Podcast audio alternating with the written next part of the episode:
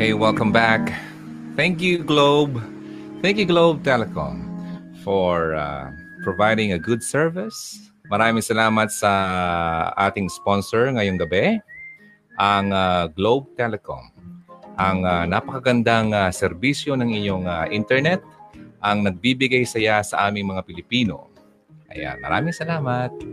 At uh, napakabuti niyo pong uh, service provider ng uh, internet dito sa aming bansa. Ayan, thank you, thank you. Um, thank God we're back. Sabi ko kanina, may binasa ko dito ng uh, message, di ba? At uh, sabi niya parang uh, nagkaroon siya ng kasalanan dito sa boyfriend niya. At uh, ang reason lang naman daw niya ay uh, ay, yung tipong nag-ano lang siya. Nag, ano bang term dyan? Gumanti lang. Gumanti lang sa boyfriend niya, kaya siya nakagawang uh, kasalanan sa kanyang boyfriend. Tapos yung boyfriend niya ay uh, dumating.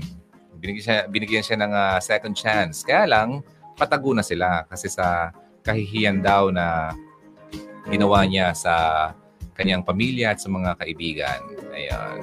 Ngayon, ang tanong niya ay, uh, ano, anong dapat gawin? Bibitaw na ba siya or what? And, uh, ano sabi mo nga pangalan mo kanina, Lia? Lia, bumitaw ka na, okay? And uh, para sa akin, wag mong sabihin na mahal mo yung boyfriend mo. Kasi pa ako'y naniniwala na kung talagang mahal mo yung boyfriend mo, hindi mo siya magagawang lokohin. Okay? Uh, ganun din naman yung boyfriend mo sa'yo. Uh, kung talagang totoong mahal ka niya, hindi niya magagawang lokohin ka. Kaya magbitaw na lang, bumitaw na lang kasi naglolokohan lang kayong dalawa. Okay? And uh, yun, kasi nahihirapan ka rin bumitaw. Mamaya, sabihin ko na yung mga reasons kung bakit uh, nahihirapan na uh, tayo bumitaw sa mga maling relasyon. And at dito na, nahanap ko na yung uh, message ng isang uh, sender natin connected dito sa topic natin tonight. Ayan. And uh, babasahin ko muna itong message nito at mamaya yung uh, reasons. Konti lang naman yon. Tawagin natin siya sa pangalang uh, Jen. Isa pa akong OFW. My boyfriend sa Pilipinas, 2 years, 6 months na kami. Nagkita na po last uh, uwi ko, nakasama in 2 months. Ako po ay single mother of two children okay kami uh, from the start. Turingan na parang close na talaga and have uh, a plan na magpakasal. Engaged na po kami. Okay. So ang boyfriend niya ay uh, sa Pilipinas, dalawang taon na sila mahigit. At may plano na sila. Okay. Bumalik ako dito sa work. At so far, dati naman, uh, dati okay naman. I keep helping him kasi wala pa siyang work that time nagka-work na siya doon na kami nagka-problema. Okay, no nagka-work yung lalaki, nagka-problema na sila. Even the time na mag-chat or call, parang wala na eh. Dahil daw po busy siya. Ooh, okay, nagsisimula na. Then, at sa pag-uwi, prepare pa ng food, etc. Naintindihan ko po. But most of the time, ako na po palagi masyadong ang mag-open up ng mga plans namin. So ikaw na lang ang naging nag-open up, hindi na yung lalaki. Okay. And I felt na di na siya masyadong makisabay sa topic namin minsan. Galit pa. Nag-aaway po kami, away bati. And mostly, he said na mas okay pa siguro na wala na tayo o hiwalay na. Kaya sa palagi daw ganun. Dami siyang mga excuses. Iniintindi ko po kasi mahal ko siya at ayaw ko masira ang relasyon namin. Mm-hmm. Isa siyang actually seaman talaga siya. Okay, so nag-guard siya ngayon, security, pero seaman talaga yung lalaki.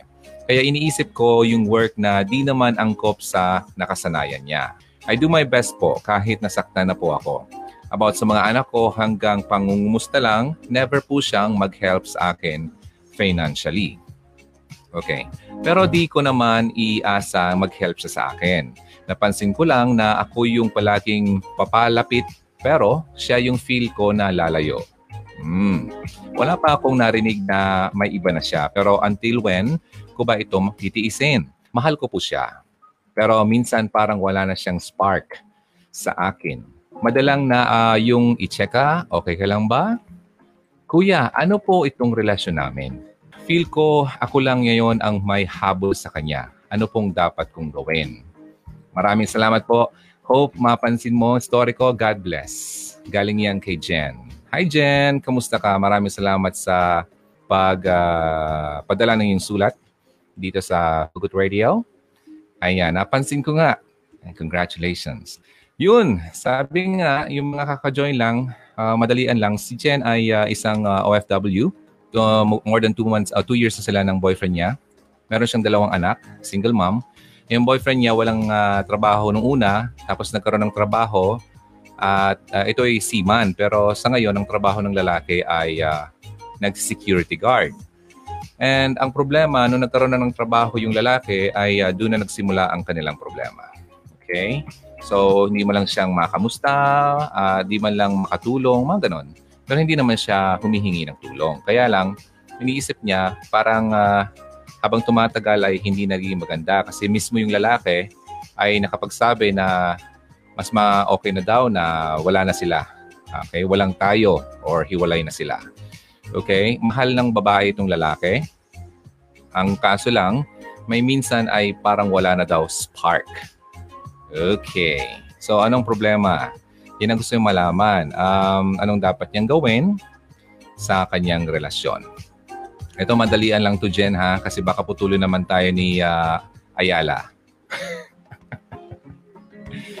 I-sponsor mo na lang kaya to, Mr. Ayala. Itong uh, show natin. At lahi ko yung babatiin gabi-gabi. Okay? Huwag niyo lang putulin tong uh, live broadcast ko. Okay lang ba? Okay? Sige. Ayan, Jen, ganito. Hindi mo siya mahal. Okay? Hindi mo siya mahal at hindi ka rin mahal ng lalaking yon. Kasi sa una lang kasi, ang pagmamahalan eh, sa una lang talaga. Totoo yun. Oo, walang walang biro 'yan. Sa una masaya, napaka napaka-sweet. Pero ang totoong pagmamahal, hindi yan nawawala. Although may dumarating na mga pagsubok, pero hindi talaga mawawala yan. Okay? Kapag nawala yan, hindi yan true love. Peking love yan. Kaya manood ka ng ano, nung uh, video ko about peking love, mas maintindihan mo ang uh, comparison between true love and the fake love. Hanapin mo yan sa uh, YouTube channel natin. Ngayon, anong dapat mong gawin? Jen, ganito, may trabaho ka. Siya nagkaroon ng trabaho, although hindi naman talaga yung trabaho niya. Wala naman siyang pakialam sa anak mo. So, sa tingin mo ba, siya ba ang the best na lalaking pakisamahan mo? Ha?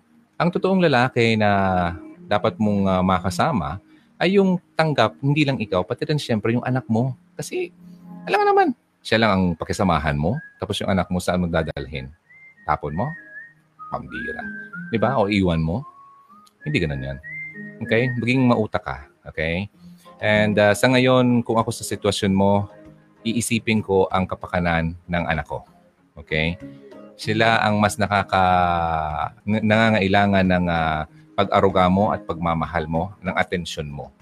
Okay? Huwag muna munang isipin ang uh, love life na yan. Kasi, ang sakit ng ulo, di ba?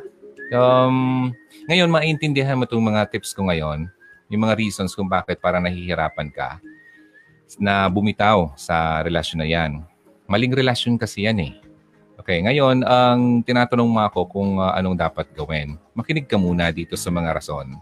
Sa 8 reasons kung bakit uh, nahihirapan tayong kumawala sa isang maling relasyon. Ready ka na ba? Sino mga nandito? Maraming salamat. Um, ay, nandito si Jen. Kamusta kayo? May mga naputol kanina ha. Hindi ko naman muna kayo babatiin. Mamaya na lang muna yung bate ha kasi baka putulin na naman tayo. Yung content natin hindi ko, hindi ko pa nasabi. Nakakainis minsan. Anyway, okay lang yan. Pag-pray natin na magkaroon tayo ng uh, very stable uh, connection. Yung, yung line talaga, yung wired. Kasi ang ginagamit ko, wireless. Okay?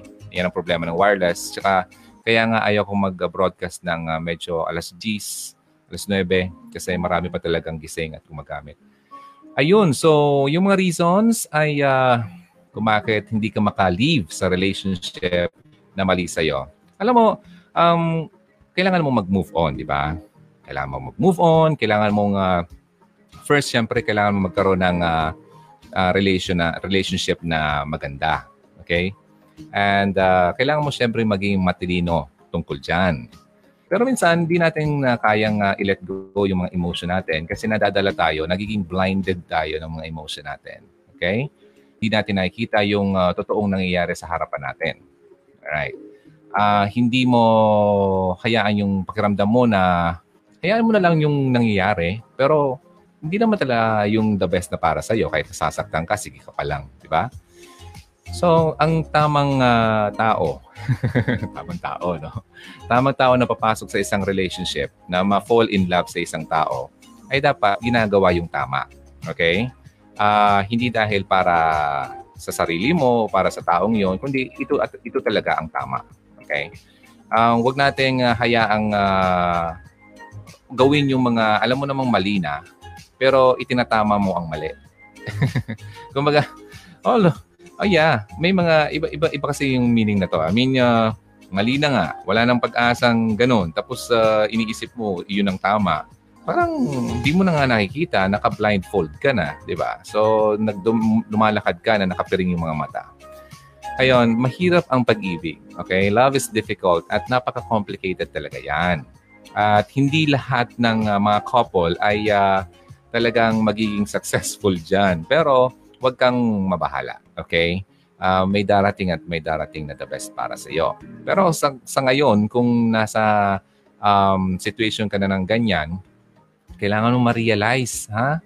Uh, na dapat maging fair ka rin sa sarili mo. Uh, hindi yung hayaan mo lang na saktan-saktan ka na lang, iwa-iwanan ka na lang, sisigaw-sigawan ka na lang. Di ba? Ganun. Tapos sa'yo, okay lang, okay lang ang um, tiis-tiis na lang kasi mahal mo siya, mahal daw. Hindi yun, kalokohan. Okay, so hindi naman masama na syempre maging selfish minsan. Okay? Um, syempre, hindi naman si I'm not promoting na love yourself first. Okay? I'm always saying na you have to uh, put your uh, trust muna kay God. Love God first, then yourself. Okay? Then, yung ibang tao. Sa ngayon, pinag-uusapan natin dito about yourself and the other person. Okay? Given na, sabi natin nandyan na si God sa buhay natin. Okay? Now, uh, pero kapag ganito, dapat kasi kapag nandyan na si God, hindi na tayo nalilito pa sa mga ganitong bagay. So sa madaling sabi, hindi pa talaga tayo nagkakaroon ng magandang relationship sa Kanya. Kaya tayo ay nalilito pa sa ang uh, ganitong pagmamahal sa kapwa-tao. Sa ngayon, pag-usapan muna natin yung reason kung bakit tayo ay kumakapit sa ganyan. Number one dyan ay uh, tinitrik mo yung sarili mo ah, into believing na walang masama na nangyayari sa inyo. You're tricking yourself. Okay? Dinadaya mo ang sarili mo. Minsan, sa sobrang desperate natin, uh, pinapaniwala natin ang sarili natin na, ah, hindi naman, hindi naman kaya. Okay naman kami ah. Hindi naman, hindi. Natural na yan. Talagang nag-aaway naman ng mga magkasintahan, mga mag-asawa nga. Natural na yan. No, walang problema sa amin. Yeah, tinitrick mo yung sarili mo. Okay? Uh, yung mga lies, kumbaga. Hindi mo ma-afford na maamin sarili mo ang katotohanan. Okay? Na nakikita mo na, pero hindi mo pa rin maamin. Ah, yun ang number one natin ha. You're trying to trick yourself. Niloloko mo lang sarili mo. Number two, kinukonvince mo ang sarili mo na uh, masaya ka kahit hindi naman. Hmm? So, ay, masaya ako. At uh, kakamustahin ka ng kaibigan mo. Uy, kamusta ka, bes? Mga ganon. May naray akong ganyan eh, ang lakas ng boses. Kamusta ka, bes? Ay, okay naman ako. Ang saya namin. Pero alam ko yung kwento nila. Mga ganon. Um, Nakakalungkot kasi ang ang ang happiness kasi dapat kasi ano eh. Ang totoong happiness, ah, yung galing mismo sa pinakailalim. Okay? Hindi yung uh, pang-ibabaw lang. Yung nakikita lang. Yung napaka yung parang balat lang, di ba? Uh, tsaka ang happiness kasi hindi yan parang uh, a switch na parang i-on mo, I'm happy, i-off ko, I'm not happy. Hindi ganun yon Okay? And uh, kailangan ma-realize na kung uh, hindi ka na happy sa situation, kailangan mong palitan ang sitwasyon mo. Okay? At yung perspective mo. Ayan. Uh, Siyempre, pagkatapos ng araw, um, syempre, wala na yung mga mind tricks mo na niloloko mo yung sarili mo. At ma-realize mo na, ay, oo nga pala, no? Parang ah, nasa mali na pala akong uh, relasyon at uh, pinipilit ko lang.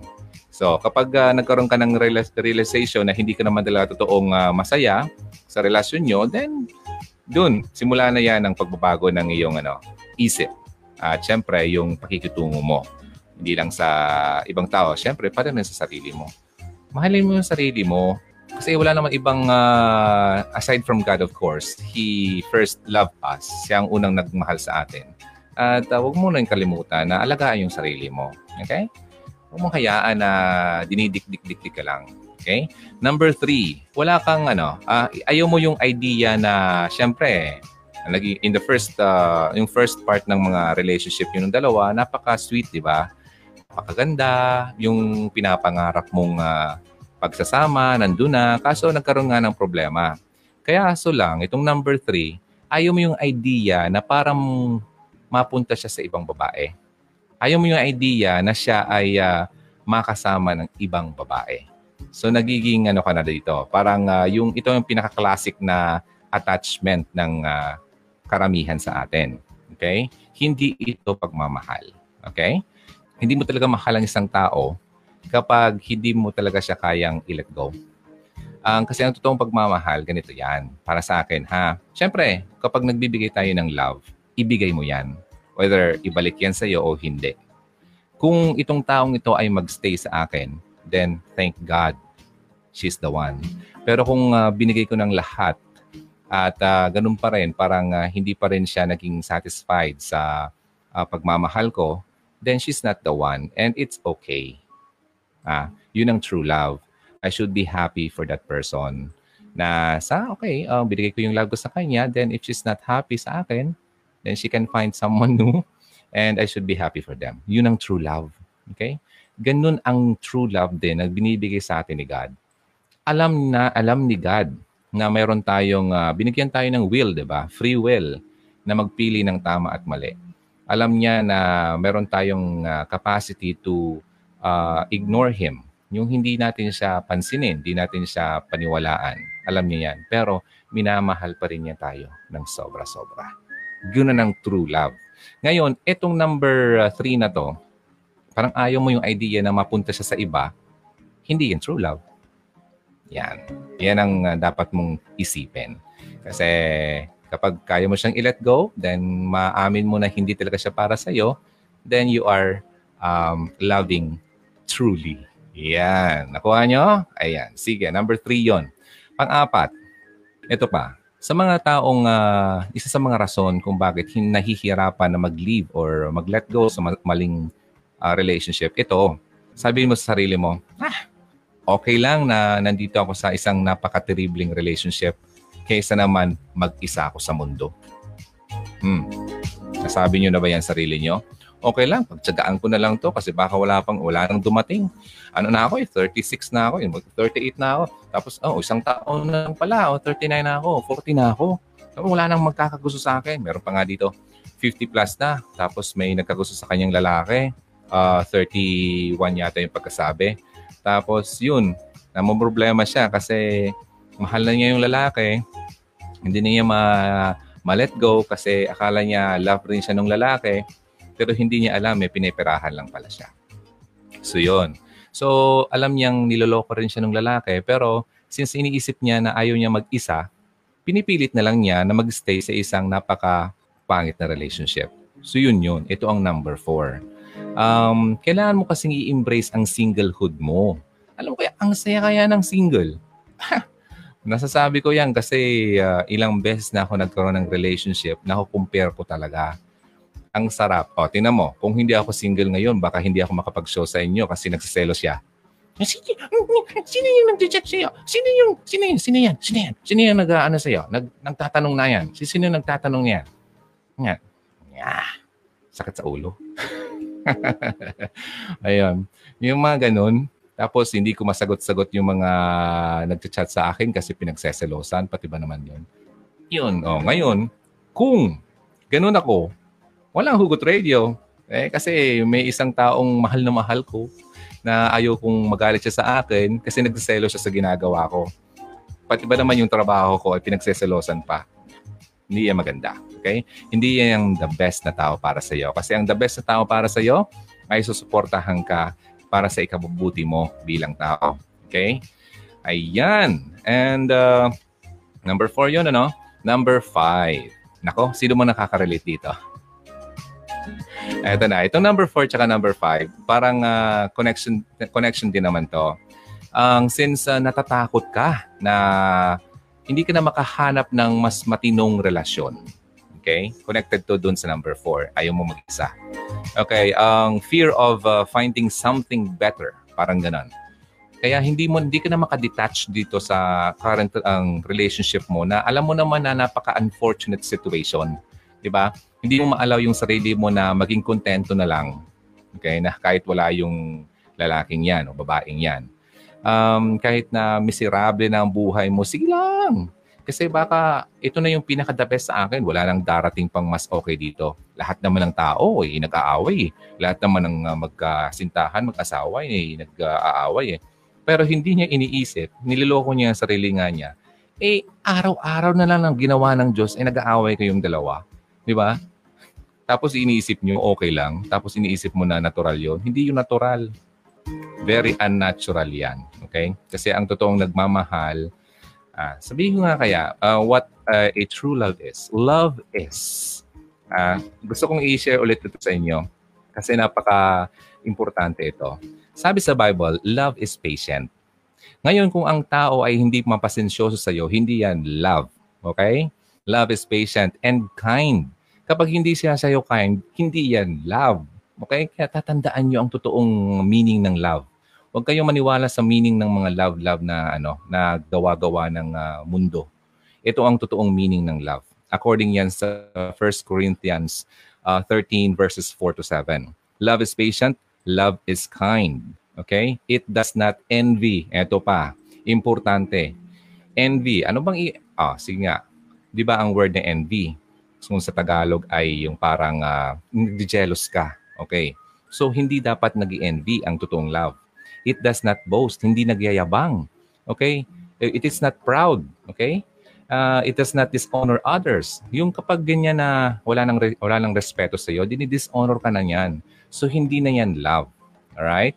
Uh, ano pa dito? Uh, it is not self-seeking. it is not easily angered. Ayun no, yung konti-konti lang nagagalit na sa iyo. Di ba? Tapos sasabihin mo natural lang yun. Hindi yan love. Okay? It keeps no record of wrongs. Hindi na siya bumabalik-balik pa doon sa mga nakaraang pagkakamali mo. Okay? Nasa Bible yan ha. Hindi to gawa-gawa ko lang. Love does not delight in evil but rejoices in the truth. Okay? It always protects. It always trusts. Pinag pinagkakatiwalaan ka. It always hopes. Okay? It always perseveres. Yun. Yun ang totoong meaning ng love. Kaya kapag hindi pumasok ang love nyo dito sa true meaning of love na biblical uh, definition ng love, hindi po yan totoong love. Okay? So, balikan lang natin ha. Number five yon. Number six, Number six kasi, kaya hindi ka makabitaw-bitaw sa maling relationship kasi naka-attach ka pa sa mga happy memories mo. At yun na lang ang nagiging dahilan kung bakit ka nag-stay sa current uh, miserable relationship mo. Kasi kapag nakikita mo siya, although nag-aaway kayo, pero binabalikan mo yung happy memories mo, ay, magbabago rin yan. Bukas, magiging mabait na rin yan. Mamaya lang, okay na kami yan.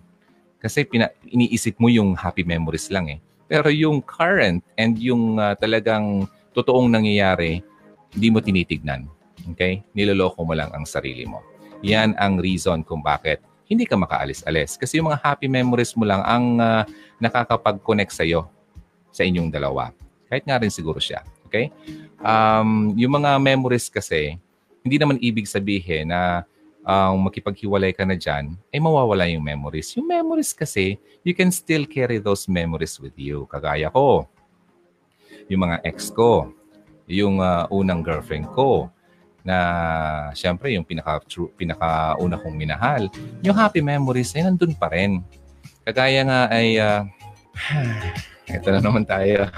Um, sabi, nag-contact siya sa akin kasi um, may gusto siyang uh, wala na daw siya mga pictures, marang ganon.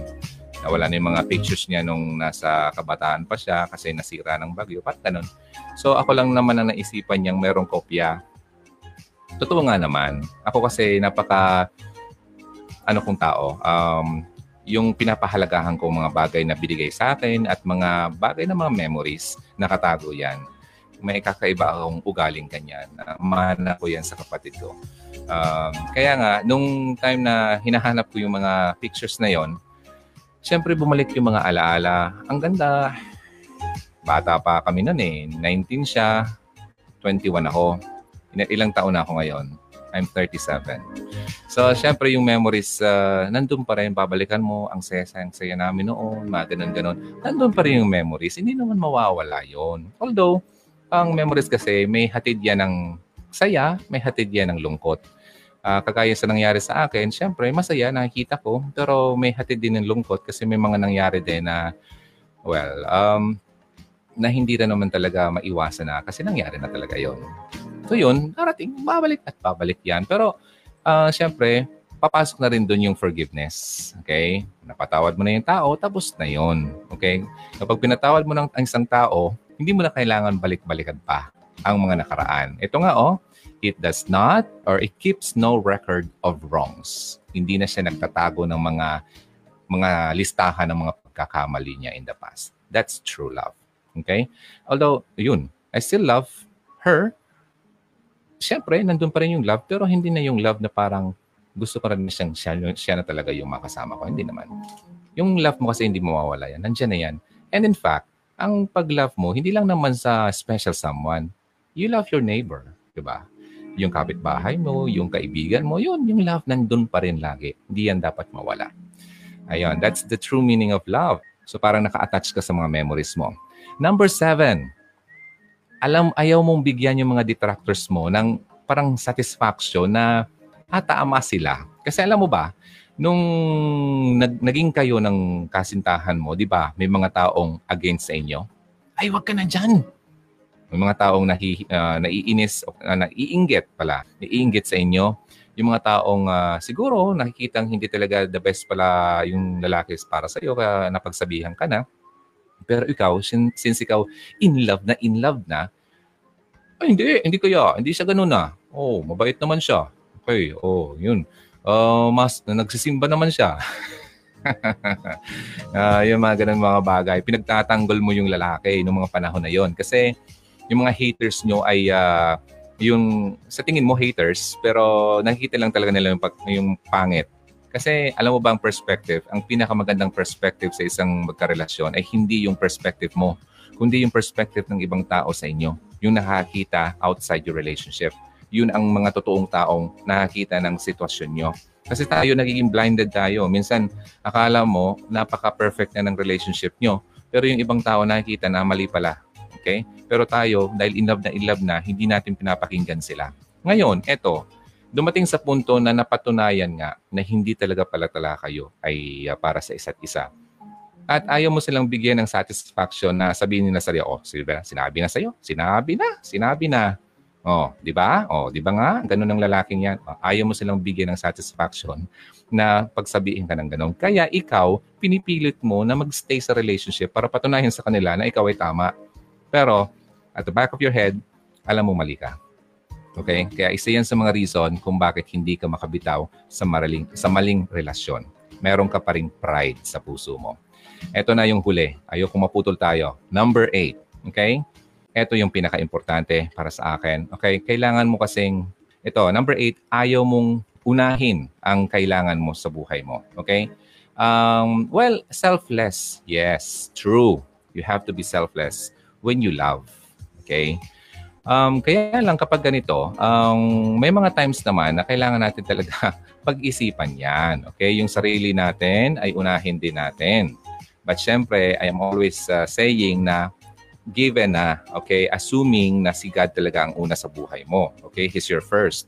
So, eto na, you're loving someone. Okay? Then, nakikita mo naman na hindi naman siya totoo sa'yo, hindi mo iniisip yung sarili mo. Nagiging selfless ka nga. Hindi mo na iniisip yung sarili mo. Pero sa tingin mo kaya nakakatulong yun sa inyo? Sa tingin mo kaya natutulungan mo ang taong yun para magbago? okay, na para matutunan, na, matutunan niya yung totoong pagmamahal. Hindi. Okay? Ikaw, kailangan mo rin talagang isipin din ang sarili mo. Okay? Ang um, kailangan mo ma-realize na ang pagiging selfish para sa akin once in a while ay hindi naman masama. Okay? May mga times na hindi naman talaga yung masama. Selfish na siguro yung tipong pagdating sa uh, kailangan ng isang tao ng tulong pero hindi mo siya tinutulungan, yan na, masama yun. You're being selfish. Pero kung sa ganito ng sitwasyon, hindi naman masama yan. Isipin mo naman ang sarili mo. Okay? And uh, yung inaabuso ka na, lahat na lang ay uh, gusto ng lalaki, gawin niya yung uh, yung ginagawa ng mag-asawa kahit hindi naman kayo kasal pa. You're being abused, okay? So, yun. Pero okay lang sa'yo kasi sabi mo, baka mawala pa siya, baka wala nang ibang dumating. Eh, uh, love ko na siya eh. Eh, baka ganun eh. Oh, nakuha na niya ako. Tapos uh, wala na ibang makakagusto sa akin. Pag nalaman ng totoo, mga ganun mga kwento, hindi yan totoo. Okay? Hayaan mo na yan. Hahayaan mo siya. kumawala ka na dyan. Umalis ka na dyan sa kanyang sitwasyon na ginagamit ka lang. Kasi ang totoong lalaki, hindi ka gagamitin. Okay? Sa anumang mga bagay. Yung mga previous ng mga videos ko, kung malalaman mo kung ginagamit ka lang ng lalaki, panoorin nyo yun, ha? Connected. Lahat ng mga ginagawa kong videos, uh, mga connected yan. Okay? So, kailangan mong uh, dumaan sa prosesong ganito. Okay? Realization. Ngayon, syempre, broken ka na. Ay, nako wala nang ibang darating sa akin. I'm so sad. Iiyak-iyak ka na sa tabi. Tapos post-post ka na dyan na kung ano-ano sa Facebook mo, ng mga sad-sad face, mga sad pictures. Tapos umiiyak-iyak, mga ganon. It's okay na malungkot. Pero it's not okay na malungkot na lang all the time. Okay? May, uh, meron naman kasing uh, sinasabing uh, blessing sa brokenness. Nabasa ko to, pero hindi ko pa to actually, napasadahan ko lang siya. Pero gusto ko siyang uh, i-share yung part nito. Uh, brokenness, uh, the heart God revives. According yan kay Nancy Leigh Demos. Uh, itong ano to, um, author na to ay siya rin ang gumawa nung libro na Lies uh, Women Believe or Young Women Believe. So yon dito, ang um, according to this book, meron kasing ano, uh, meron naman talagang uh, blessing sa brokenness. Kaya wag kang ma, masyadong malungkot. Okay? The blessing of brokenness. Ang broken person daw kasi ay uh, blessed. Okay? Bakit? Oh, broken na nga, blessed pa, pambihira. Ano ba yan? Okay. Brokenness brings blessedness. Okay? Sabi ni Jesus Christ, Blessed are the poor in spirit. Okay? Contrary yan to what we would expect. Brokenness is the pathway to blessing. Kailangan muna natin ma-break, maging broken para ma-experience natin yung blessing. Okay, bakit? Ano ba yung mga blessings na dala ng uh, brokenness sa ating buhay? Isa dyan, mas si God drones near sa mga broken mga broken-hearted. Okay? Alam mo ba yung minention ko nung isang gabi na God is near to the broken-hearted? Totoo yan. Kaya minsan ba, ano, nag-aisip ka na parang si God napakalayo. Parang God seems so far, di ba? Parang ganon. Um, di kaya parang uh, malayo lang siya sa pakiramdam mo kasi meron ka pang pride sa puso mo. Okay? Um, you're still resisting na na parang yung pride mo sa puso mo ay hindi mo matanggal-tanggal. Kaya sa tingin mo, si God ay malayo sa iyo. Alam mo ba, ayaw ni God kasi yung proud. Okay? Kailangan mong maging, uh, uh, humility kasi ang importante, maging humble ka before Him. Uh, i-accept mo, i-aminin mo sa Kanya na God, hindi to kaya, hindi ko to kaya eh. Um, wala akong lakas, wala akong, wala akong kakayahan para i-fix ang sarili ko, i-heal ang sarili ko. Okay? So kung gusto mo maging uh, close kay God na sa panahon na you are broken, kailangan mo muna talagang ang um, magpakumbaba. Yun ang term doon. Natatandaan mo yung uh, ang kwento about the uh, prodigal son sa Bible. Yung uh, isang anak na pinamanahan na ng ama Tapos siya, ang ginasta-gasta lang niya yung pera niya kung saan-saan, ang babae siya, kung ano-ano, mga ganun. Tapos uh, hanggat sa dumating sa punto na naubos yung pera niya, then uh, hanggat no, kumakain na lang siya ng mga pagkain ng baboy, uh, then na-realize niya yung pagkakamali niya, ano kaya kung bumalik, bumalik na kaya ako sa tatay ko? Tapos pero nahihiya siya kasi baka di na ako tanggapin niya. Parang ganoon kasi sa pagkakamali ko. Pero at least, di ba, ang dumating din sa point na talagang na-realize niya at uh, in-embrace niya yung ano, yung repentance. Nag-repent siya at uh, bumalik siya dun sa tatay niya. Alam mo ba, yung tatay niya talagang niyakap pa siya at uh, sinalubong pa siya ng yakap. Talagang very welcome. Welcoming yung tatay. Ay, salamat. Dumating ka, bumalik ka. Ganon tayo kay God. Okay? Kailangan natin i-humble ang sarili natin before Him. Kasi kapag ganon, kapag may pride pa tayo, hmm, kaya ko to, pambira. Hmm, ano eh, kaya ko to eh. Kumbaga wala naman siya noon eh. Nagka, nagkapera ako eh. eh nagkaroon ako ng trabaho ganito. Hindi ko siya kailangan. Tapos na-broken ka. Ah, tapos nagkagulo-gulo yung buhay mo, nagkasira-sira, nalungkot ka. Tapos nandun pa rin yung pride mo. Hindi hindi ka man lang maka-say ng uh, prayer, maka makahingi ng tulong, Lord, hindi ko na kaya. Yung lagi mo inisip, hmm, kaya ko to. Yon, may pride ka. Kaya parang feeling mo ang layo ni God sa iyo. Tanggalin mo ang pride sa puso mo, bumalik ka sa Kanya, and you will feel the blessing. Ito, isa sa blessing na being broken ay yung mas mapapalapit ka sa Kanya. Okay? Then, after that, isa pa sa mga blessing ng pagiging broken ay yung uh, may bagong buhay ka na maibibigay sa iyo. Okay? Yung uh, tipong, uh, yun, since uh, na-realize mo na, nagkaroon ka na ng repentance, nag-sorry ka na, uh, forgive me Lord, na sa mga uh, nagawa kong pagkakasala, ayan, syempre, hindi ka na mapapabayaan niya. Bibigyan ka ng uh, renewal, i-renew ka niya. Okay? So, parang kasi, kapag ganito ang ginawa natin, ang kailangan mo nating to die, ang, ang term kasi dyan is eh, um, die to self. Parang ganon. Um, to die means ano, i-let go mo lahat. Lahat. Pati yung pride mo, lahat ng mga dala-dala mo sa buhay. Okay?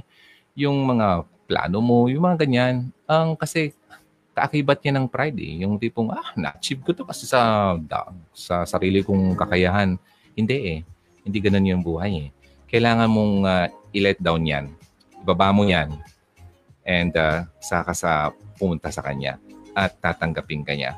Then kapag ganun, ang sabi kasi, ang whoever, uh, I mean, he who loves uh, his life will lose it. And uh, he who hates his life in this world, ha, in this world, will keep it for eternal life. So kailangan natin, kasi yung world kasi, napaka-blinding ang world eh. Akala mo, yun na yun eh.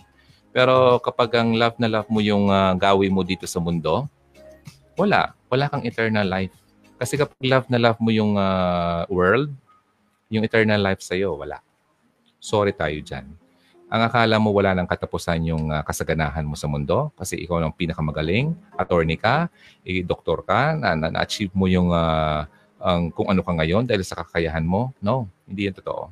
Na-achieve mo yan without you knowing it na God ay ano, tinulungan ka ni God. So, i-accept mo yun at maging humble ka. Huwag masyadong mayabang. Kasi ang mga nagmamayabang ay ibinababa yan.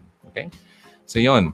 Kapag ganun ay, uh, syempre, yun ang mga blessings sinasabi ko. Marami pang mga blessing when you are broken.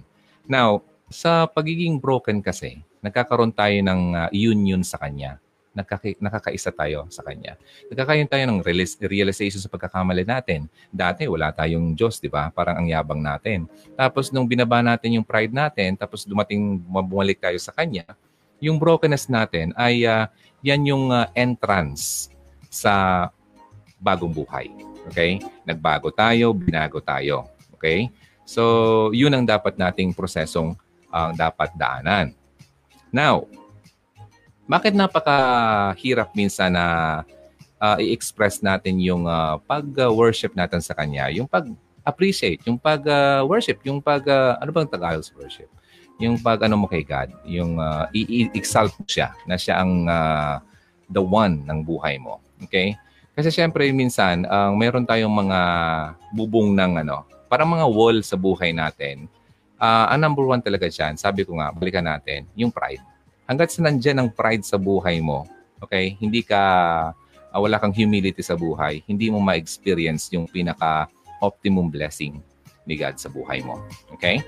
Now, ngayon itong mga dinadaanan natin, di ba? Ang uh, syempre brokenness. Okay? Ang pinaka-true worship daw, sabi dito, ang brokenness and humility. Okay? Now, kapag nag-repentance ka na, kapag nag-repent ka na, nagsisi ka na ng mga kasalanan mo, uh, it will lead to forgiveness. Siyempre, nag-repent ka na eh. Oh Lord, sorry po. Ang um, naging ganito ako, kaya dumaan ako sa mga itong uh, pagkakamali, uh, maling desisyon sa buhay. Sorry Lord, di kita inuna kasi kasi ganito, kapag uh, nag-ano tayo ng uh, desisyon sa buhay, kailangan natin siyang i-ano, i-consult. Siya ang unahin natin, siya ang nakakaalam eh. Tayo napaka-limited natin, hindi natin alam. Okay? Akala lang natin magaling tayo, pero we're not. Okay? Uh, hindi natin kaya yan without His help. Okay? So, first, repentance, it will lead to forgiveness. And yung forgiveness naman ay magpuproduce yan freedom. Freedom, kalayaan. Kalayaan sa ano? Sa guilt. Yung mga ginawa mong uh, kalaswaan sa buhay. Guilt yun. Okay? Yung bondage mo, hindi ka makaalis-alis. Lagi ka pang nag-premarital sex. Mga ganon. Bondage yan. Um, yan, mga guilt yan. So, papatawarin ka kapag ikaw ay uh, humingi ng uh, tawad sa kanya. So, i- i-free ka doon sa ganon. Kapag pinatawad ka na, it will lead to freedom. Kapag naka-free ka na, okay, ang forgiveness kasi, ma-experience mo yung greater love ni God. Okay, yung supernatural love talaga, yung kakaibang love. Kapag uh, feeling mo na parang, ah, hindi ako lovable kasi masyado ako makasalanan nahihiya ka eh. Nahihiya ka sa kanya. Pero hindi, wag mong isipin yon. Hinihintay ka lang niyang bumalik sa kanya. Yung parang prodigal son. Yung, uh, yung tatay, sobrang naghintay sa kanyang anak na naging suwail. Tapos nung dumating, niyakap niya talaga at uh, sinalubong niya ng yakap. Ganun lang naman yon ang buhay natin. Ganun si God sa atin. Hinihintay lang niya tayong bumalik sa Kanya. Okay? And after that, kapag ganun, isa sa mga blessing niyan ay you will be able to ano uh, able to be used by God. Siyempre, kagaya ko na dumaan ako sa mga ganyan before, uh, naging suwail ako, naging uh, masama akong tao. Kung ano-ano mga ginawa ko noon, uh, marami akong uh, na, na, naloko, napaasa. Ngayon, nagkaroon ako ng realization, napatawad ako. Mararamdaman mo naman na pinatawad ka kasi mafe-feel mo yun eh, ang gaan ng buhay. Okay, napaka-renewed. Na parang, wow, I'm a new person. Okay? Kapag tinanggap mo si Christ sa buhay mo talaga, you will be renewed. And you're a new person. Hindi ka na, yung the oldest gone. Wala na yun. Okay? And uh, lalo pa kapag uh, lagi mong uh, yung relationship mo sa Kanya ay uh, panatilihin mo, lagi kang bago every day. Yun. At saka yung uh, kasalanan, yung uh, tipong yung bondage mo noon, mahihirapan nang bumalik sa'yo kasi meron ka ng kinakapitang malakas. Okay? Yan yung mga blessing ng pagiging broken. Ilan lang to, kumbaga. Uh, si God kasi, ginagamit niya yung mga taong broken. Okay? I believe na ako ay being used and I ask Him to use me. Kasi sabi ko nga uh, in the past, nung uh, ako ay uh, akala ko ay mamamatay na ako at talagang alam ng mga doktor na munti ka na ako. Um, nung nagpray ako, sabi ko nga, uh, bigyan ako ng another chance Then, kung meron pa akong dapat gawin, uh, give me an extension and uh, take me to where you want me to be. Um, di ko alam kung ano yun. Basta, bahala na siya kung ano man yun. Then, uh, I ask him to uh, ano, use me kung ano man yung gusto mong pagawa sa akin. Now, I know I'm being used kasi I'm, nandito ako sa harapan niyo ngayon. At uh, kung hindi ko inalaw na gamitin niya ako, hindi niyo ako makikilala. Hindi niyo ma-realize yung mga pagkakamali niyo kasi walang Ronaldo at walang Hugot Red yung nagsasa- nagsasabi sa inyo ngayon. Di ba? So, ganun yun. Connected lahat yan. Si God kasi sa sobrang pagmamahal natin, uh, niya sa atin, pagmamahal niya sa iyo, nililid ka talaga sa mga tamang tao. Okay? Yung mga taong nagsasabi sa iyo ng tama, na dati noon ay uh, binabali wala mo lang kasi akala mo ay tama yung decision mo, siya yung talang mahal mo, ah, nagmamahal kami. Mga ganun. Eh, bahala kayo, ingit lang kayo, mga ganon. Pero hindi mo alam na ginagamit na ni God yung mga taong yun para pagsabihan ka. Ngayon, nandito ka na sa harapan ng cellphone mo at kinakausap kita. Ito na, nangungusap si God sa iyo na just come back. Bumalik ka lang sa Kanya. Pray, Repent. Okay? Lord, sorry. Kung pwedeng iiyak mo, alam mo, iniyak ko yun eh. Sobra. Sobrang iniyak ko yun. And when you pray, don't forget, ah, go to your room, lock your room, and you pray. Huwag ka mag-pray na marami nakakapanood kasi ayaw ni God yan. Mas gusto ni God yung kayong dalawa lang nag-uusap, kayong dalawa lang ang uh, walang ibang nakakita. Okay? That's the right uh, way of praying. Okay? Uh, lock your door para walang uh, ano, istorbo. Okay? Talk to Him directly. Hindi na yung kung ano-ano yung mga sinasabing paulit-ulit. Ah, ayaw ni God yung mga paulit-ulit na mga panalangin. Hindi kayo mga pagano na uh, sa tingin nila ay kailangan ulit-ulitin para marinig siya alam mo ba si God, hindi mo pa sinasabi, alam na niya kung anong gusto mong sabihin. Okay? Alam na niya kung yung hinihingi mo. Gusto lang naman niya ay ihingiin mo sa Kanya. Sabihin mo. Yun ang gusto niya. Kasi in that way, nakikita niya na ikaw ay talaga nagtitiwala sa Kanya. Yun, yun lang naman ang pinaka-sikreto niyan. Kailangan mong dapat gawin. Umpisahan mo na ngayon. Huwag kang mahiyang bumalik sa Kanya. Okay? Lahat tayo, sino bang hindi nagkasala? Di ba? Lahat tayo nagkasala. Kaya huwag ka mahiya. Tsaka kapag ganun, pag na-receive mo na yung blessing, yung forgiveness, yung freedom, tsaka yung uh, true love, yun yung love, yung sinasabi ko, makikita mo, mas uh, malalaman mo, makikita mo sarili mo na, ah, okay lang pala, na hindi ako sa ganitong relationship uh, dati-rati ay uh, pinipigilan ko pang uh, magkahiwalay kaming dalawa kasi akala ko ito na talagang the best sa akin eh. Uh, kahit na masama na yung pakiramdam ko, pinipilit ko pa rin kasi ayaw kong uh, aminin sarili ko na may mali, ayaw kong uh, mag-isa. Pero kapag ikaw ay nagkaroon na ng God, relationship sa Kanya, ha? Ang gusto ko sa God, hindi naman religion eh. Relationship. Yung parang siya ang kaibigan mo, siya ang tatay mo, siya ang asawa mo, siya ang lahat mo. Siya ang unahin mo. Kapag inuna mo siya, hindi ka ihihuli niya. You will never be last. So yun yun. That's the secret of a happy life. Umpisan nyo yan. Then after that, kapag na-experience mo yan sa buhay mo, i-share mo yan sa ibang tao. Okay? Para naman, ikaw naman ang magamit ni God sa taong yon. And God will lead you to that person, whoever he is, kung sino man siya. Alam na, alam, bahala na si God kung sino man yan. Okay? So, huwag kang mahiya na i, ano mo, sabihin mo, mag-testify ka na nangyari sa'yo para mas ma-feel ng tao, ay, o nga pala, no? Hindi lang pala ako ang dumaraan sa ganito. Meron din pala. Then, uh, i-lead mo siya sa tamang dapat gawin. And mas i-bless ka ni God. Kasi sa obedience kasi, i-bless tayo. Kapag tayo nagiging disobedient, gumagawa tayo ng mga masama at uh, pinipilit pa natin gawin yung mga da, alam mo namang masama. Alam mo naman na may asawa na, eh, nakikipag-relasyon uh, ka pa. Alam mo naman na masama na yun bilang isang uh, boyfriend-girlfriend, ginagawa nyo pa. Hmm, mga ganun, kumbaga dinadjustify mo yung pagkakamali mo. Wala, yung blessing malayo talaga sa'yo. Kaya feeling mo parang ang layo ni God. Kasi nandun pa rin ikaw sa pagkakasala. Pero ka pa, once natanggalin mo yan at bumalik ka sa Kanya, i-let go mo, tanggalin mo lahat ng mga ginagawa mo ng pagkakamali, may experience mo ang sobrang sayang buhay. Pagkagising mo, laging magaan ang buhay. Alam mo, kahit na kailangan mo magtrabaho, pero alam mo na magaan. Magaan talaga. Then, uh, kapag na once na mag, uh, Lord, ano, kailangan namin ganyan. Ang bilis, ang bilis ng response niya kasi mahal ka niya eh.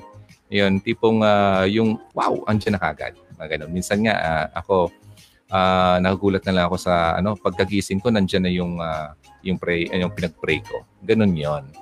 So 'yun, ang um, wag na nating ano, wag na nating tigasan ang puso natin kasi doon tayo napapahamak.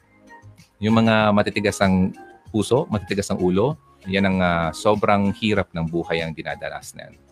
So, wala naman ano, wala naman kaso yung maging ano ka, uh, humble ka. Kasi may mga kilala kasi ako na hmm, ganun, parang ano, ayaw niya talagang mag, ano, magpakumbaba. Uh, eh, pra, pra, praise the Lord, praise the Lord. Kalokohan niya yan. Mga ganon, may narinig akong ganyan. Naawa ko para sa kanya. Kasi hindi niya alam na ano na darating at darating ang panahon na haharapin niya ang judgment. Judgment day hindi natin alam kung kailan. Once you die, next is judgment. Okay? Hindi totoo yun na pag namatay ka, eh, kailangan mo pang uh, maglakad-lakad ng 40 days. That's not true. Wala yan sa ano, wala yan sa Bible. Okay? Kapag namatay ka, next is judgment. Okay. So yun, kaya wag na nating hintayin pa na kapag kaharap mo na siya at patay ka na, sasabihin ni God, oh, itong ginawa mo, oh, dito ka, sorry, sorry ka. Wala, hindi ka pwedeng ano. Sabi nga doon na, uh, why do you call me Lord, Lord, Lord, and you're not doing yung ano, yung dapat na dapat mong gawin. 'Di ba? Wala 'yon. Tumatawag ka na napakahuli na. Sayang yung panahon. Habang may pag-asa pa, habang nandito ka pa, buhay ka pa, humihinga ka pa. Okay, gawin mo na yung dapat. Huwag mo nang ipagpabukas pa yan. After this uh, video, you start. Okay, huwag ka mahiya. Huwag ka mahiya. Okay? So may mga tanong kayo sa akin. Okay, um, basahin ko lang muna yung mga nandito. Pas- pasensya na, sobra ako madaldal. Okay lang ba? And sana may natutunan kayo. At yung uh, nagpadala ng message dito, sana ay uh, mag-let go ka na dyan sa relationship na yan, ha? Uh, hindi yan ang totoong pagmamahal. Kung gusto yung malaman yung uh, true love, okay? Uh, yun nga, yung uh, sinabi ko kanina, try to open the Bible, ha? Basahin niyo yun. 1 Corinthians uh, 13 verses 4 to 7. At uh, may video ako about uh, pecking love. Uy, sobra ko kayo na-appreciate at nakikinig kayo sa akin.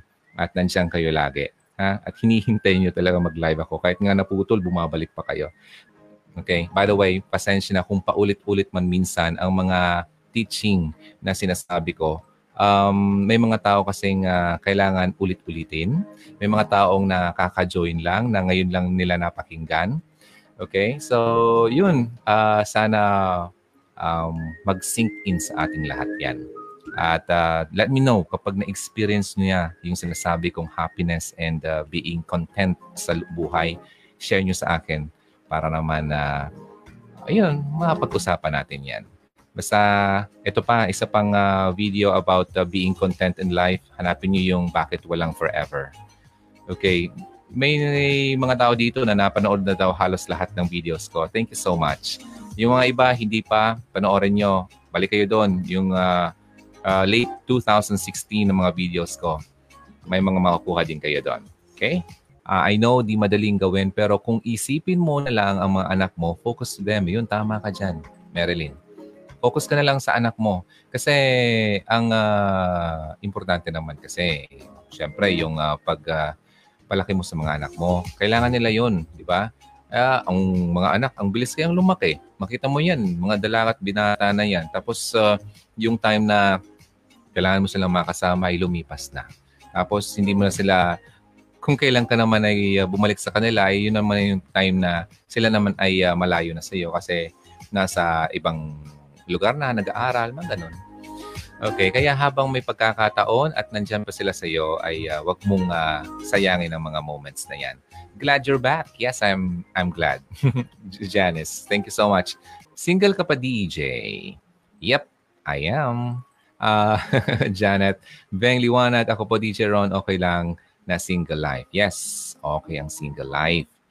Okay. Then, kung talagang ibibigay naman sa atin ni God yung talagang the best para sa atin, okay, no, why not? Diba? Ask mo sa Kanya na, Lord, bigyan ko ng uh, yung talagang the best para sa akin yung uh, uunahin ikaw, hindi ako. Okay? Ladies, wag yung una, wag yung wag kayong ma-fall sa lalaking walang relationship kay God. Kasi hindi yan makakapagbigay sa inyo ng true love eh. Eh, relationship pa nga lang kay God wala na, sa iyo pa kaya, yun ang lagi niyong isipin. Okay? Kaya wag magmadali. Ipagdasal yan at si God ang maghahanap para sa iyo. Si, si God na bahala ng love life mo. Okay? Hindi ikaw ang bahala dyan. Hayaan mo siya. Okay, tama ka DJ Ron. Masarap ang single life at wala ka pang maging problema. Ang uh, galing mo talaga DJ. May natutunan ako. Magaling si God. Si God yun eh. Uh, si God ang nangungusap sa atin. Sabi ko nga, I ask Him to use me and I strongly believe that He is using me. Hindi to galing sa akin Although may mga experiences ako pagdating dyan, pero yung teaching na yan, galing yan sa kanya. Hindi yan galing sa aking sariling ano, salita. Uh, paano mag-let go? Oh, uh, how to let go? Ayun, panoorin mo yung mabilis na paraan ng pag-move on. Dev, punta ka ng uh, YouTube. Alright?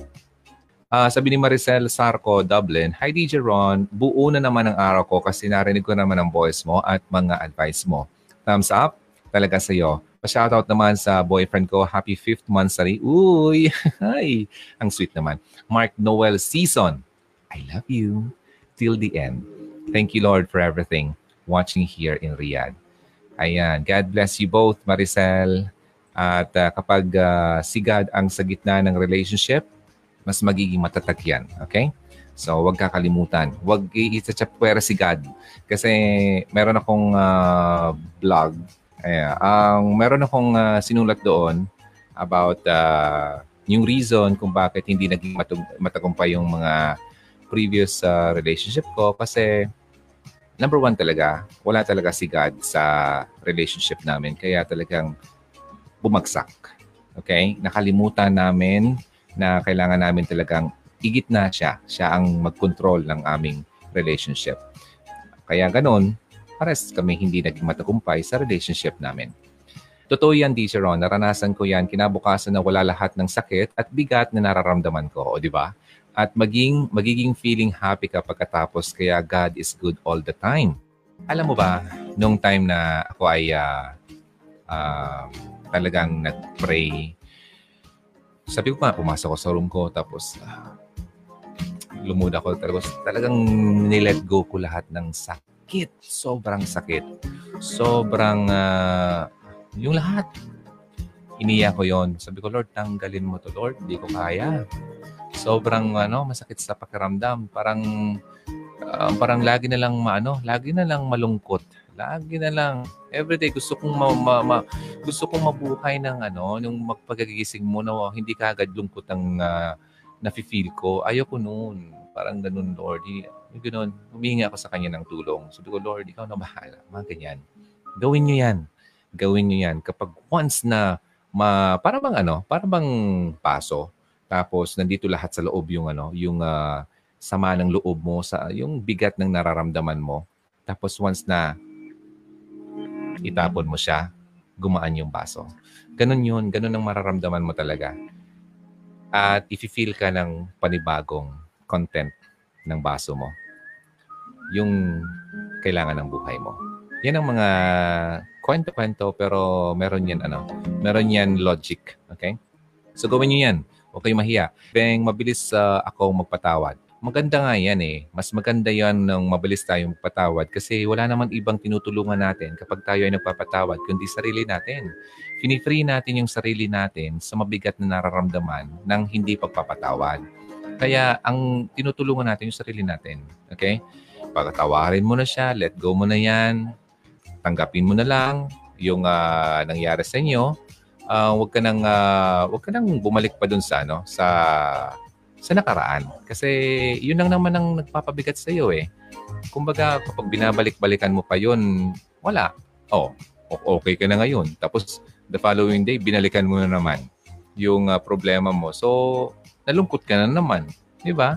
I-let go mo na. Huwag mo nang balik-balikan. Sabi ko nga dun sa post ko last time na uh, accept what is, okay?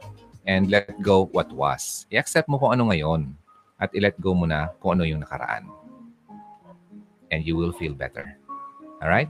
Ako si Netsky, okay, Teacher Ron, uh, now alam ko na, i-let go ko na siya. Yes! Thank God. And uh, Rain Vilmont, Bible verse po, 1 Corinthians 13 verses 4 to 7. Tama po ba? Yes. 1 Corinthians chapter 13 verses 4 to 7. Love is patient, love is kind, it does not envy, It does not boast. It is not proud. It does not dishonor others. It is not uh, self seeking. It is not easily angered. It keeps no record of wrongs. Love does not delight in evil, but rejoices with the truth. It always protects, always trusts, always hopes, always perseveres. Ayun, ang ganda, di ba? Lagay niyo yan sa ano, sa, sa notebook niyo at lagay niyo yung uh, tignan para ma-remind kayo lagi ng totoong love na dinefine ni God sa atin, para sa atin. Kaya thank you so much sa lahat ng mga advice mo, DJ Ron. God bless you always. God bless you too. Lahat kayo. I'm always praying sa lahat ng mga nanonood ng Hugot Radio. Lagi kayong kasama sa sa panang- panalangin ko every night, every day. Okay, Vicky Oblima Alcantara, thank you sa advice. Kahit hindi man kayo, ko kayo kilala in person, At uh, mahirap akong uh, mag-alala uh, ng mga pangalan. Pero na-familiarize ko na rin yung iba dito. Yung mga nandito at nanonood, pati rin yung mga manonood dito sa replay. Maraming salamat. Pinagdarasal ko kayo lagi. Okay? And uh, tulungan na mo rin ang sarili mo. You pray for yourself then. Pray din sa Kanya. Okay? Para lahat tayo ay uh, nagdarasal. Okay, Saito Edith uh, from Japan. Kamusta naman si Japan? Sabi niya, eh, may problem, I mean, may bagyo daw. Wafunog, napanood ko ang lahat ng iyong video vlogs. Doon patabi since I've joined your page. All good. Bravo! Si Francia. Isa to sa mga naunang ano, uh, followers ng Hugot Radio sa France. Maraming salamat. Uh, Marivic, uh, Tuwason Kui, Kuya, Kuya Ong, Ong, yan ang apelido namin kasi Chinese kami. Watching from Taiwan. Maraming salamat. Thank God at hindi kami binagyong malupit. Uy, buti naman. Umulan at may hangin but not too strong sa ibang lugar. Grabe. Alam mo, yung Japan, kailangan natin ipagdasal ang Japan na magkaroon sila ng ano, ng uh, parang yun ka, realization kasi we all know uh, ang Japan kasi hindi talaga siya no alam to ng mga taga-Japan, ang more on ano sila, Shinto and uh, Buddhism ang Japan. Okay? Ang Kristiyano sa Japan, napaka ano lang, 0.7% lang ang alam ko eh, napakaliit. So, dito, um, hindi ko sinasabi ang sasama ng mga Hapon. No. Wala akong sinasabing ganon. What I mean is, kailangan nilang uh, magkaroon ng uh, realization na mas makilala nila yung true God true God, kung sino talaga yung totoong Diyos natin. Pagdasal natin, may mga tao dyan sa Japan na ano, mga naniniwala talaga, mga believers, at paunti-unti ay na-share nila yung mga taong mga nandyan, yung mga naniniwala sa mga mga Buddha, Buddhist, uh, Shinto. Um, kasi yung world religion kasi yan eh. Uh, mga isa sa mga naunang mga paniniwala ng mga tao. Okay? So, nag-worship sila sa mga uh, gods, kung ano man mga gods yan. Mga ancestor nila, ganun kasi ang ginagawa. Ngayon, ang ako naniniwala na ang mga calamity natin dito sa world ay uh, it's still, ano, parang way pa rin yan na parang magkaroon ng niyayanig eh. Uy, uy, gumising ka. Parang ganon. Ganon ang, na, ano, parang interpretation ko dyan. Eh, hindi ibig sabihin na dahil ang sasama nyo, okay, dapat mamatay kayo. No, ginigising lang, niyayanig lang. Alam mo ba, earthquake, uh, mga bagyo, mga ganun. Pagyayanig yan sa atin. Tingnan mo, kapag may bagyo, nakakapagdasal ka, di ba? Naiisipan mo magdasal kasi, hey Lord, yung bahay namin, hey Lord, nakakatakot. Ganon. So, ano yan, talagang uh, dadaanan natin yan. Ngayon, kapag uh, dumaan tayo sa mga ganyan na pag-shake uh, talaga ni God, binibless tayo. Mahal tayo eh. Oh, kumbaga niyayanig tayo. Uy, uy, uy, uy, gumising ka. Ito, ito, ito. Nandito ako. Ako yung totoong Diyos. Akong dapat na sambahin mo. Mga ganon. So, kaya ganon. Uh, mga calamiting yan. Pagpray natin sila, ha? Yung mga taga, mga sa Japan, dito sa baba pa nga, sa sa may Southeast East Asia, may mga earthquakes din na nararamdaman. So yun, kailangan lang talaga natin kasi darating panahon, darating talaga ang panahon na lahat ng tao ay dapat makakilala kay God. Once na lahat na ng tao sa kasulok-sulukan ng mundo, pati yung mga tribong yan, yung mga hindi pa naaabot na mga missionaries, yung mga hindi pa nakakakilala kay Christ, na siya talaga ang way to salvation, na siya talaga ang way Uh, sabi kasi ni Christ, I am the way, the truth, and the life. No one comes to the Father except through me. Kailangan mo talang dumaan kay Jesus Christ para makapunta ka kay Father God. Okay? So, kailangan natin yan ipagsabi. Um, at once na lahat na ng tao nakarinig niyan, alam nyo ba, the end will come. Hindi ko sinasabi yan. Nasa Bible yan. Do you want me to uh, basahin ko? Wait lang. Uh, ha, para, para masabi nyo, hindi ko gawa-gawa ang mga kwentong yan. Kasi hindi naman talaga ito gawa-gawa. Okay, kasi lahat tayo nag-iisip, uy, kailan kaya yung end of the world? Kailan kaya matatapos yung mundo? Okay, eto. Side, uh, side story lang tayo. Kasi gusto ko lang naman i-share to sa inyo. Sabi sa Matthew 24 verse 14, And the gospel of the kingdom will be preached in the whole world as a testimony to all nations. And then the end will come. Matthew 24 verse 14. So, lahat muna ng tao, yung gospel ay makarinig. Gospel of the kingdom. Tungkol, uh, pag sinabi kasi yung gospel, yung ano, yung uh, that you are uh, you will be saved. Okay? Uh, na ikaw ay uh, masasave through Jesus Christ. Okay? Na lahat tayo ay uh, nagkasala. Nagkaroon tayo ng disconnection kay God dahil tayo ay makasalanan. And wala tayong kakayahan na i-save ang ating sarili. Kaya gumawa ng paraan si God sa sobrang pagmamahal ni God sa atin. Kasi wala tayong kakayahan eh. So sobrang pagmamahal niya sa atin, gumawa siya ng way para ma-save tayo. Okay? Gumawa siya, then Jesus came. Okay? So, uh, through Mary. Ngayon, si Jesus Christ lang talaga yung lamb na walang kasalanan at may kakayahang magbayad ng ating mga pagkakasala. Siya lang. Kasi ang kasalanan, once we die, the sin kasi, sin, uh, for the wages of sin, ang kabayaran sa kasalanan natin ay kamatayan. So, kaya once we die, hindi na tayo mabubuhay kasi makasalanan tayo. But, ito yun kapag tinanggap mo si Christ, kasi siya na yung talagang uh, umako ng kasalanan natin. Kasi sabi niya, nung namatay siya, before na, na natapos yung hininga niya, sabi niya, it is finished. Tapos na, bayad na. Bayad na, wala ka nang babayaran. Binayaran na yung utang mo. Parang ganon. So, kaya ang gagawin mo na lang, tanggapin mo si Christ sa buhay mo. Okay? At siya na ang, uh, ano mo, ang, siya na ang way mo papunta sa salvation.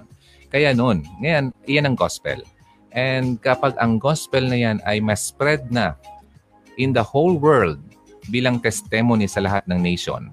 Pag sinabing nation, hindi yung mga country ha. Nation, yung mga group of people, uh, mga itas, mga kung ano, yung mga yung mga tribo-tribo, yung mga nation yan eh, mga group of people. Kapag nakarinig na sila, okay, siyempre that's, pag, may nakarinig na doon, isi-share nila sa kapwa nila. So kapag lahat na ng tao nakarinig na ng gospel, sa kasulok-sulukan ng mundo, the end will come.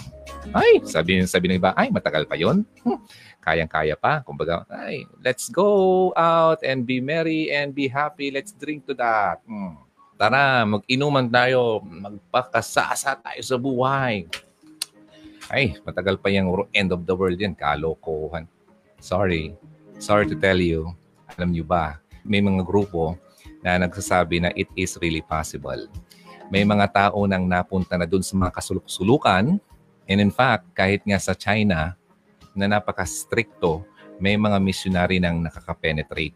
Kung makita nyo sa Facebook, ha, may mga underground people na nag-worship talaga kay Christ, kay God. At yung mga taong yun talaga, mga Chinese talaga sila. At uh, yung mga sa Russia mayroon, sa North Korea mayroon. Yung mga mga country na hindi naniniwala kay God, may mga Christian na. Kaya very possible na darating talaga ang oras, hindi ma, hindi na malalayo, hindi na magtatagal na lahat ng tao sa buong mundo ay makakarinig na ng gospel ni Christ. Okay? Gospel ni God. Okay, na sinasabi ditong gospel of the kingdom na, na mapipreach na sa lahat ng tao. So dapat, ngayon pa lang na nakarinig na kayo, tanggapin nyo na yan. Huwag nang masyado matigas ang ulo. Okay? Uh, magpakumbaba na tayo. Just change our ways. Kasi hindi mo alam, uh, baka once, isang, isang oras na lang, na, uh, isang araw na lang pagkagising mo, lahat na pala nakarinig. The end will come. What will happen? Babalik siya for the second coming, Judgment Day. And kapag bumalik siya, wala ka na wala ka ng uh, chance to change kasi nandiyan na siya. Hindi na yung tipong, ay, andyan na siya, ay, magbabago na ako. Hindi, wala na, tapos na. Kumbaga, inabot mo na yung ano, inabot mo na yung expiration date. Wala ka ng chance. So, habang wala pa siya, magbago na tayo. Okay? And uh, hindi naman ibig sabihin na ganito kasi yan. Ay, masyado ng ano, masyado ng asiron, masyado ng mga ano, matino, masyadong ano, wala ng kasalanan. No, di totoo yun. I still ano commit sins. But ito yon ang kaibahan ng walang Diyos sa buhay. Kapag walang Diyos sa buhay, wala kang pakundangan, wala kang pagsisisi pagka, sa pagkakamali mo. Pero kapag may Diyos ka na, once na, na nagawa mo na siya, right away, hihingi ka ng forgiveness sa Kanya. Minsan nga, gagawin mo pa lang, meron ng Holy Spirit na nagsasabi sa iyo, oy, mali yan. Huwag mo nang gawin yan. Ngayon, nilalayo ka na niya. Then, yun. Kumbaga, we are not uh, going to be sinless. Kapag tinanggap mo si God, si Christ sa buhay mo, hindi ka magiging sinless na wala ka ng kasalanan. Pagkagising mo, everyday na lang, hindi ka na nagkakasala. No, we just sin less. Two words, sin less. Nababawasan ang kasalanan. Hindi yung sinless na one word na wala ka ng kasalanan. Okay?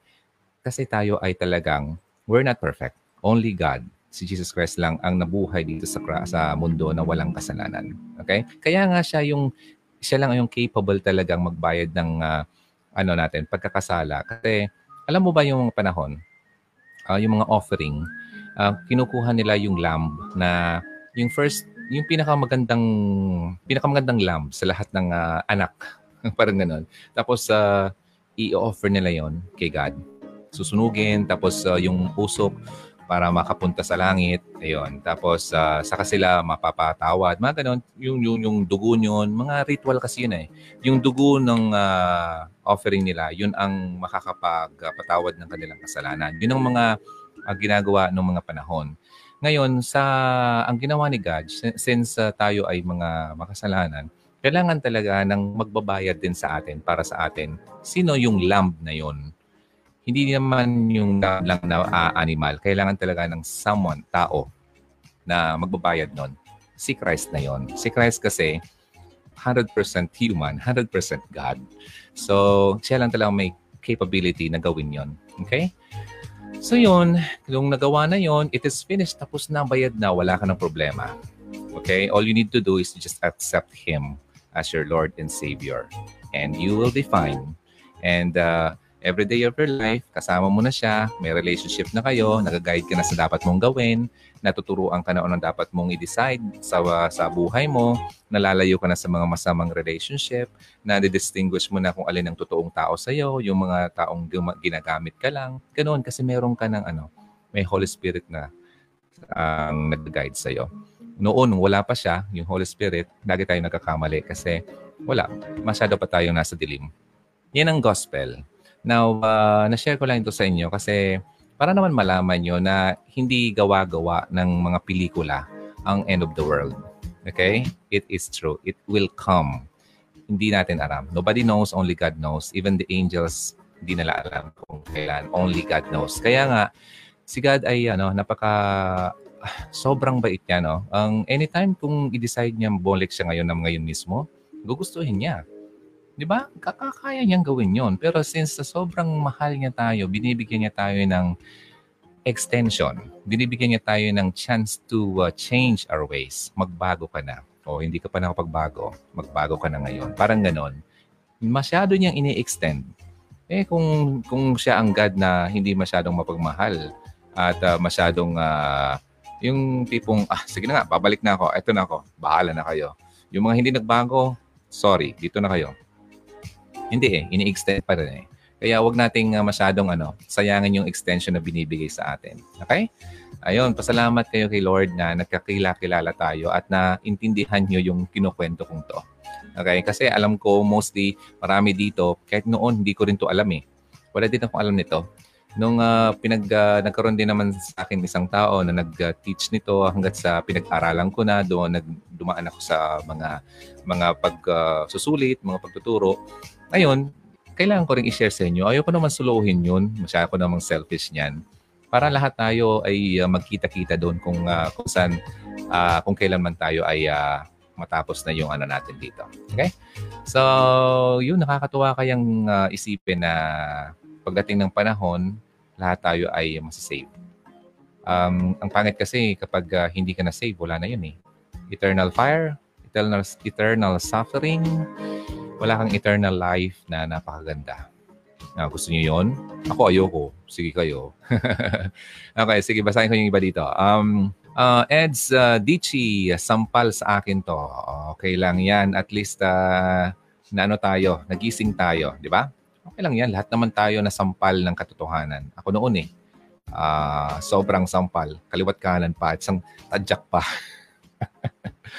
Thanks DJ, uh, DJ Ron watching from Chile, South America. May natutunan naman ako. Till next topic again.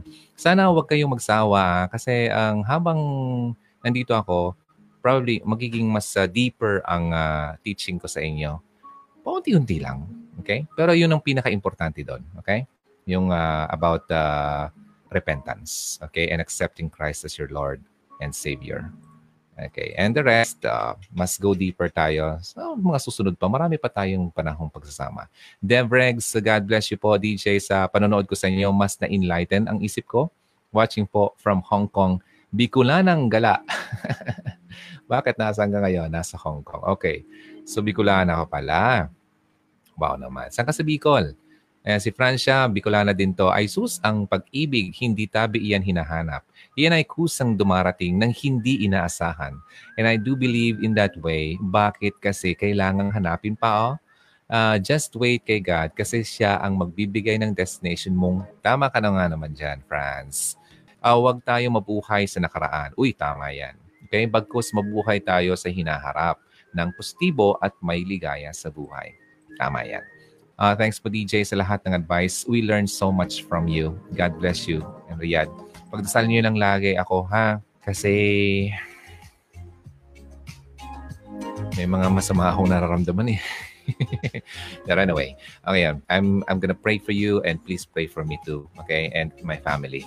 Nga pala, um, since uh, you already accepted Christ in your life, di ba? As your Lord and Savior, siya na ang uh, the one mo. Okay?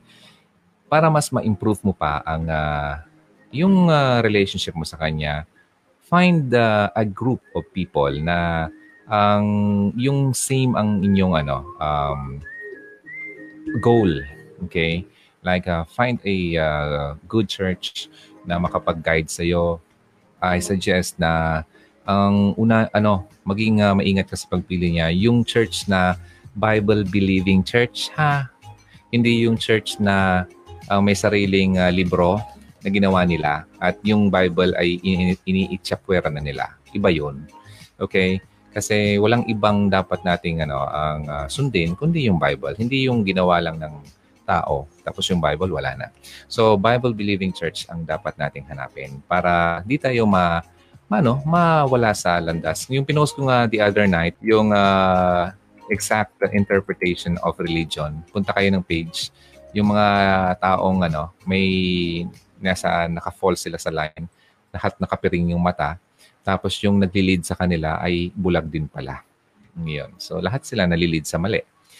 Uh, saan po kayo pwedeng matawagan, DJ Ron? Uh, wala pa akong line for calling uh, the only way to reach me is through uh, messaging. Okay, sa uh, punta kayo sa Hugot Radio page at uh, send niyo lang yung uh, message nyo. At uh, laging uh, unahin si God sa, ano, sa pagkagising umaga para naman maganda yung uh, takbo ng buhay natin maghapon.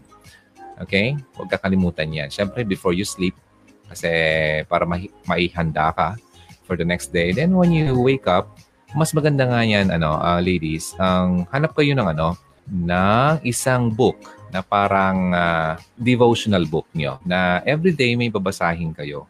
Okay? Kung hindi naman, ang download kayo ng ano sa Google Play Store, meron isang Our Daily Bread. Ayun. So, everyday may bago siyang mapababasa. Then, banda yun, di ba? So, at least uh, meron kang devotional kasi when you, may, pag may devotional kasi, nagkakaroon ka ng magandang yung connection sa Kanya. So, napakagaan ng buhay when you start the day with a prayer and a devotion. Uh, may may uh, sinasabing quiet time ka. Pagkagising mo, wala, wala, nang, wala pang ibang gising, ikaw pa lang, tapos napaka umiliwanag pa lang paunti-unti, tapos ang narinig mo yung mga yung mga ibon na nagumigising pa lang, ang lamig ng simoy ng hangin, nagka-quiet time ka, kausap mo si God Sarap nun. Yan ang quiet time. Okay? I-practice nyo yan sa buhay nyo every day. At uh, mafe-feel nyo ang ka- pagkakaibang ano, dulot niyan sa life natin. So yun, wala na muna. Okay na ba tayo? 12.44 na dito sa Pilipinas. Maraming salamat. Sobrang thank you talaga. Ako po si Ronaldo ng Hugot Radio. Don't forget, always believe in love and keep the flame burning. See you again next time. Susunod naman ulit. Okay? Good night na. Ingat kayo ha. Ayan. God bless you. Bye-bye.